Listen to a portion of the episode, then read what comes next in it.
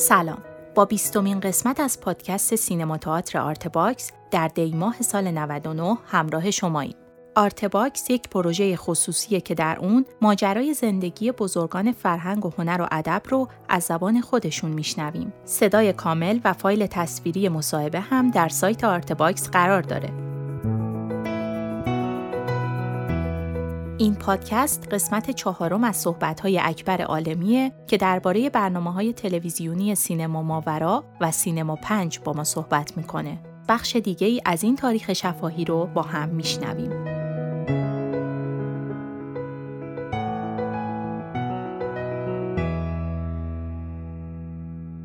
دوازده سال پیش در شاید سال 1380 خورشیدی بود که شبکه 4 یک تهیه کننده‌ای داره که اسمش علی اکبر فرجاده، نمیشناختم ایشونو. اومدن و گفتن که ما یه برنامه‌ای رو داریم به اسم برنامه سینما ماورا و می‌خوایم که شما بیاین هم مترجم برنامه باشین، هم پژوهشگرش باشین و هم نویسنده پنهان خود این برنامه باشین و هم مجری باشین که بی‌واسطه با تماشاگر حرف میزنه.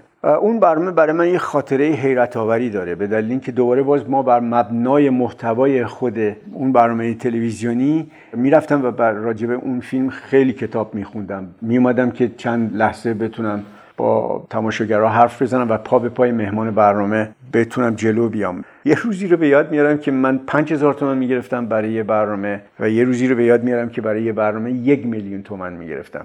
نه اون موقعی که 5000 تومان میگرفتم و نه اون موقعی که 1,000,000 تومان میگرفتم هرگز به پول فکر نمیکردم. با خودم میگفتم که خب اینا پخش میشه میره، چیزی که تای این موضوع باقی میمونه حافظه تاریخی مردمه که اون پاک نمیشه.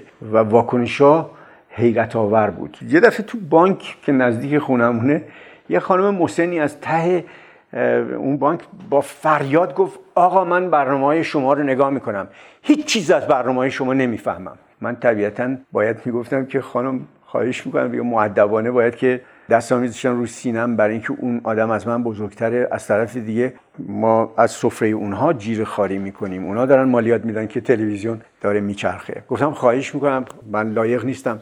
میگفت من برنامه شما رو نگاه میکنم ولی هیچ از برنامه‌تون نمیفهمم. تو دلم میگفتم خدای این پارادوکس یا این تضاد یا اینو چجوری میشه تحلیل کرد. اینها میفهمیدم که بسیار هوشیاره و بسیار هوشمند اینا. گفت رشته من هم نیست اصلا ولی برنامه‌تو نگاه میکنم. بعد گفتم خب حتما یه حرفی برای زدن داره. و تمام مشتریای بانک اینطوری وایسادن ببینن این گفتگویی که با فاصله 5-6 متر داره اتفاق میفته چه سرانجامی داره. گفت تعجب میکنی نه؟ گفتم خواهش میکنم من لایق نیستم، من درس پس میدم اینها.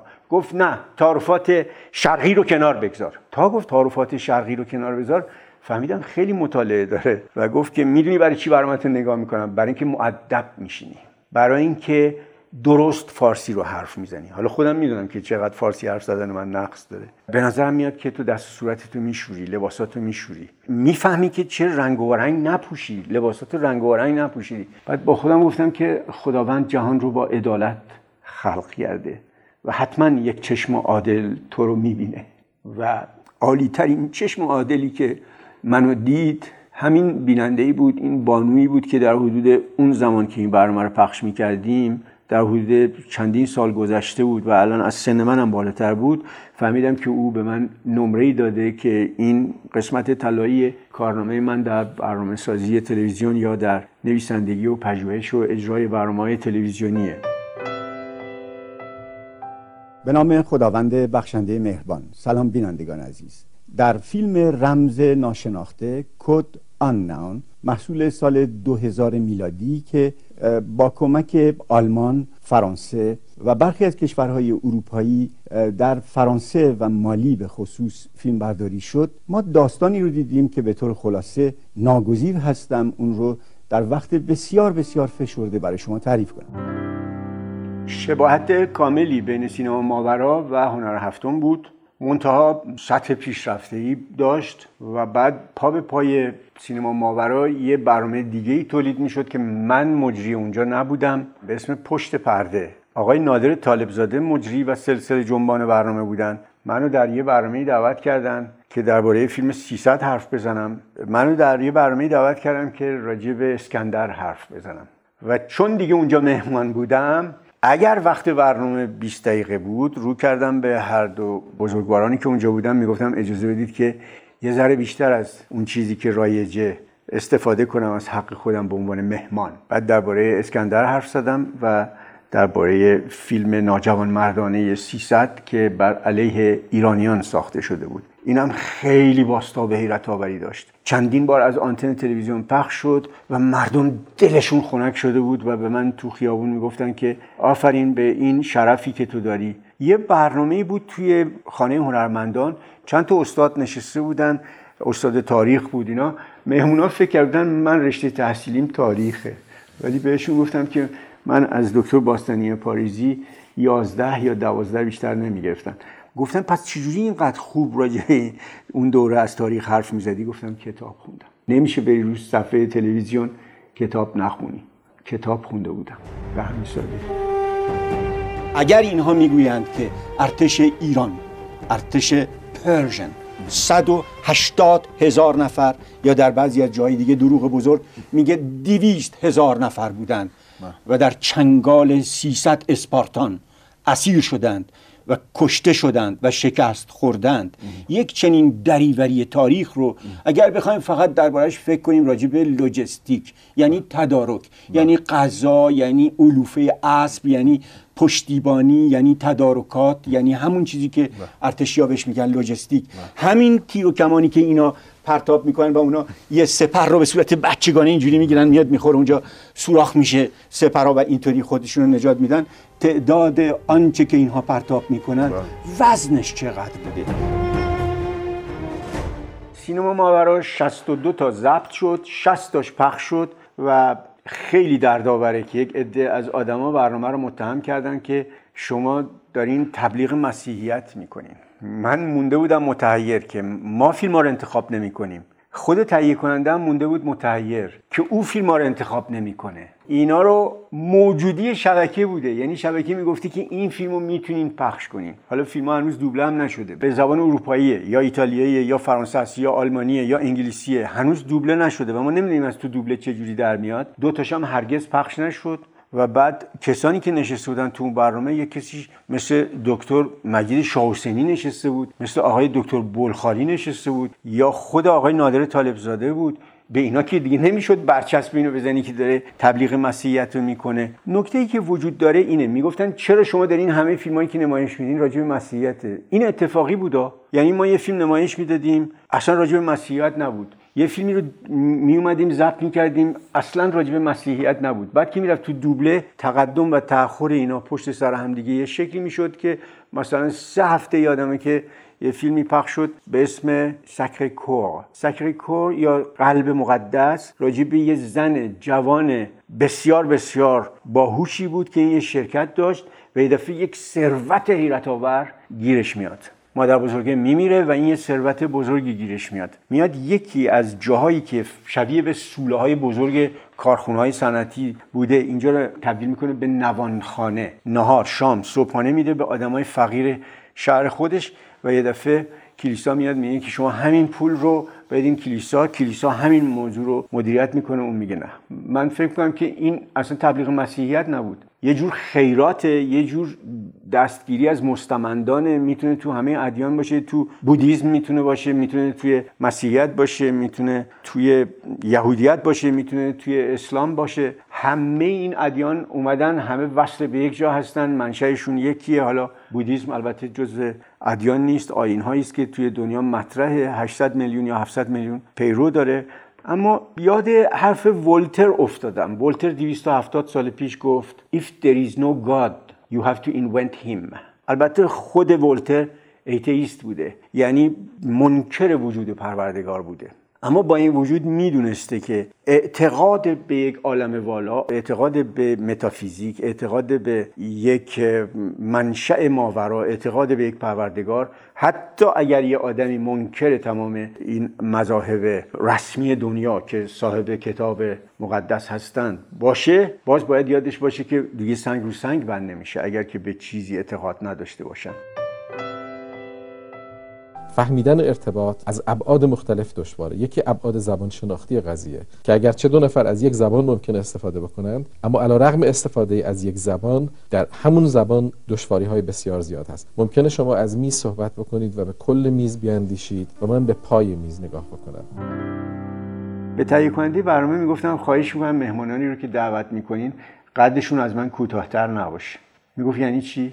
گفتم یعنی اینکه اونا بزرگتر باشن که من کنار اونا می‌نشینم، بعد احساس سربلندی کنم که من کنار اون اندیشمند تراز اول نشستم. نه اینکه یه آدمای کوچولو که تازه در آغاز تاتی تاتی کردن هستن، اونا رو دعوت کنین که بیاد بشینه پلوی من بیچاره که اسم و رسمی پیدا کنه، بگه من رفتم کنار عالمی نشستم.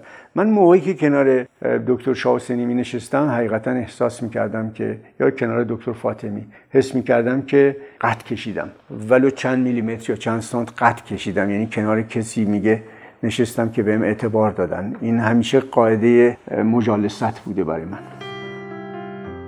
ما در فلسفه جدید اصلا عالم غیب تقریبا منتفی شده، یعنی محجوب شده عالم غیب، و بعضی از متفکران مثل هانری کربن، فیلسوف معاصر فرانسوی، اشاره میکنه که اساسا بعد از یک دورانی فلسفه غرب با عالم ملکوت بیگانه شده. سینما پنج یک کارنامه‌ای است که من دلم نمیخواد راجبش زیاد حرف بزنم. اونو برای شبکه پنجم درست کردیم و اصلا از حافظه من پاک شده به طور کلی، چون چیز درخشانی نبود. ضمناً مهمانان خیلی شتاب زده دعوت می‌شدن و بعدم برنامه مدیریت خیلی دقیق و درستی نداشت. خودم خیلی به اون دوره نمیتونم افتخار کنم یا بنازم. من به سه دوره خیلی افتخار میکنم. یکی آن روی سکه که هنوز خیلی مبتدی بودم در اجرای برنامه، در پژوهش و تحقیق، در اجرا. بعد هنر هفتم که بهش مینازم. بعد از هنر هفتم سینما ماورا که حقیقتا اون رو با نفس علی اکبر فرجاد آوردیمش بالا. در هر پیامی، در هر ارتباطی، برای اینکه ارتباط انجام بشه ما باید اینکود بکنیم و طرف دیگه دیکود میکنه. البته از لحاظ روانشناسی ارتباط، مدل‌های مربوط به رمزگشایی در طول سالهای اخیر تغییر کردن. مدل‌های جدیدی در ارتباط با ادراک و زمینه‌های مربوط به ادراک در حوزه رمزگشایی خودشون رو نشون دادن. اما یکی از نکته‌های اساسی فیلم اینه که ارتباط دشواره.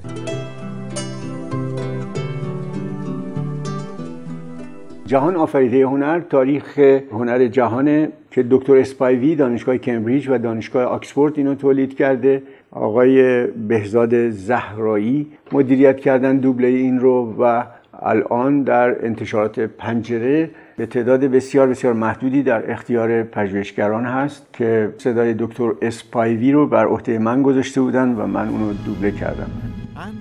و از دانش بهره خواهیم گرفت تا پی ببریم چگونه هزاران سال پیش ذهن انسان او را به خلق تصاویری حیرت‌آور هدایت کرد.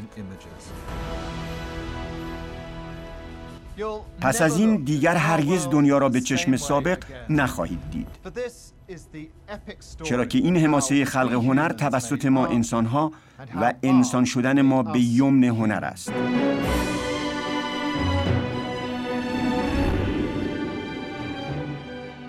خود بهزاد زهرایی The Genius of Photography اونو آورد و 4 تا 5 تا بود، اونم دوبله کردیم با صدای خود من به عنوان نریتور یا گوینده متن اصلی و اونم در انتشارات پنجره در دسترس علاقمندان هست. نوابغ عکاسی منظورتون؟ نوابغ عکاسی The Genius of Photography یا نوابغ عکاسی. یکی هم چرا زیبایی مهم است؟ یک برنامه بی بی سی توسط یک فیلسوف بی بی سی تولید شد، Why Beauty Matter، چرا زیبایی مهم است، و بعد مارسل دوشام رو برد زیر گازنبر و گردن مارسل دوشام رو به عنوان یک هنرمندی که داره نوآوری میکنه در عصر هرج و مرج هنر امروز.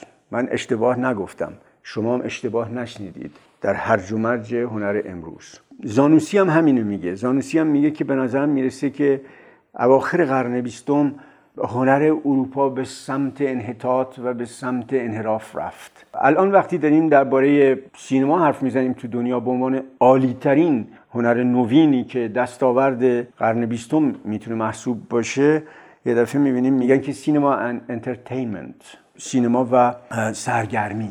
در حالی که سینما امروز پا به پای فلسفه گام برمی داره، شانه به شانه این فلسفه گاهی جلوتر گاهی یه ذره عقب‌تر داره گام برمی داره. سینما یه هنر سطحی نیست برای آدمایی که بخوان یه لحظاتی رو پر بکنن. اینها در اون فیلم چرا زیبایی مهم است ما میبینیم که مارسل دوشام میاره یک کاسه توالت فرنگی رو توی یک نمایشگاه میذاره و بعد به این ترتیب به نظر من به ریش همه آدمای هنر دوست میخنده به این شکل که میخواد بگه که اینم بخشی از زندگی آدم است، در حالی که قبلا یه حیایی در این داستان وجود داشته.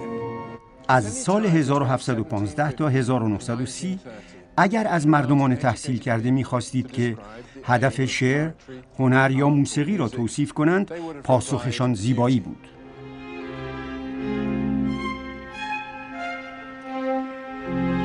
و اگر منظورشان را از آنها می‌پرسیدید، می‌فهمیدید که زیبایی ارزشی است به مهمی راستی، حقیقت و نیکی.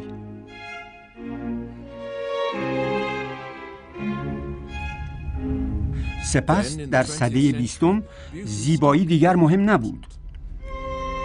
هدف هنر بیشتر برهم ریختن و فروشکستن تابوهای اخلاقی شد. دیگر نه زیبایی که نوآوری مهم بود، آن هم از هر راه ممکن و به هر بهای اخلاقی. من میخوام بگم به طریق اولا اون کسانی هم که میان از بدن انسان استفاده میکنن و به گونه ناشایستی استفاده میکنن، برای اینکه در گذشته‌های دور حتی در دوران رنسانس بسیاری از نقاشا لئوناردو داوینچی و همدوره‌های او آناتومی بدن انسان رو نقاشی کردن. همینطور شما مجسمه‌های ونوس و داوود و دیگران رو میبینین، اما وقاحت درش نمیبینین تحت هیچ شرایطی.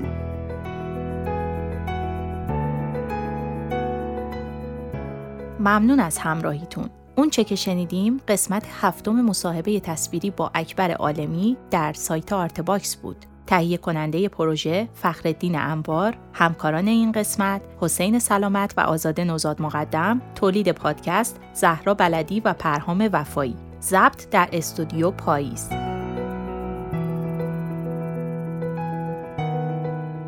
در قسمت بعدی اکبر عالمی درباره تدریس، ترجمه و تالیف کتاب با ما صحبت میکنه. من زهرا بلدی هستم و خوشحال میشم که آرتباکس رو به هنردوستان معرفی کنید. وبسایت ما artbox.ir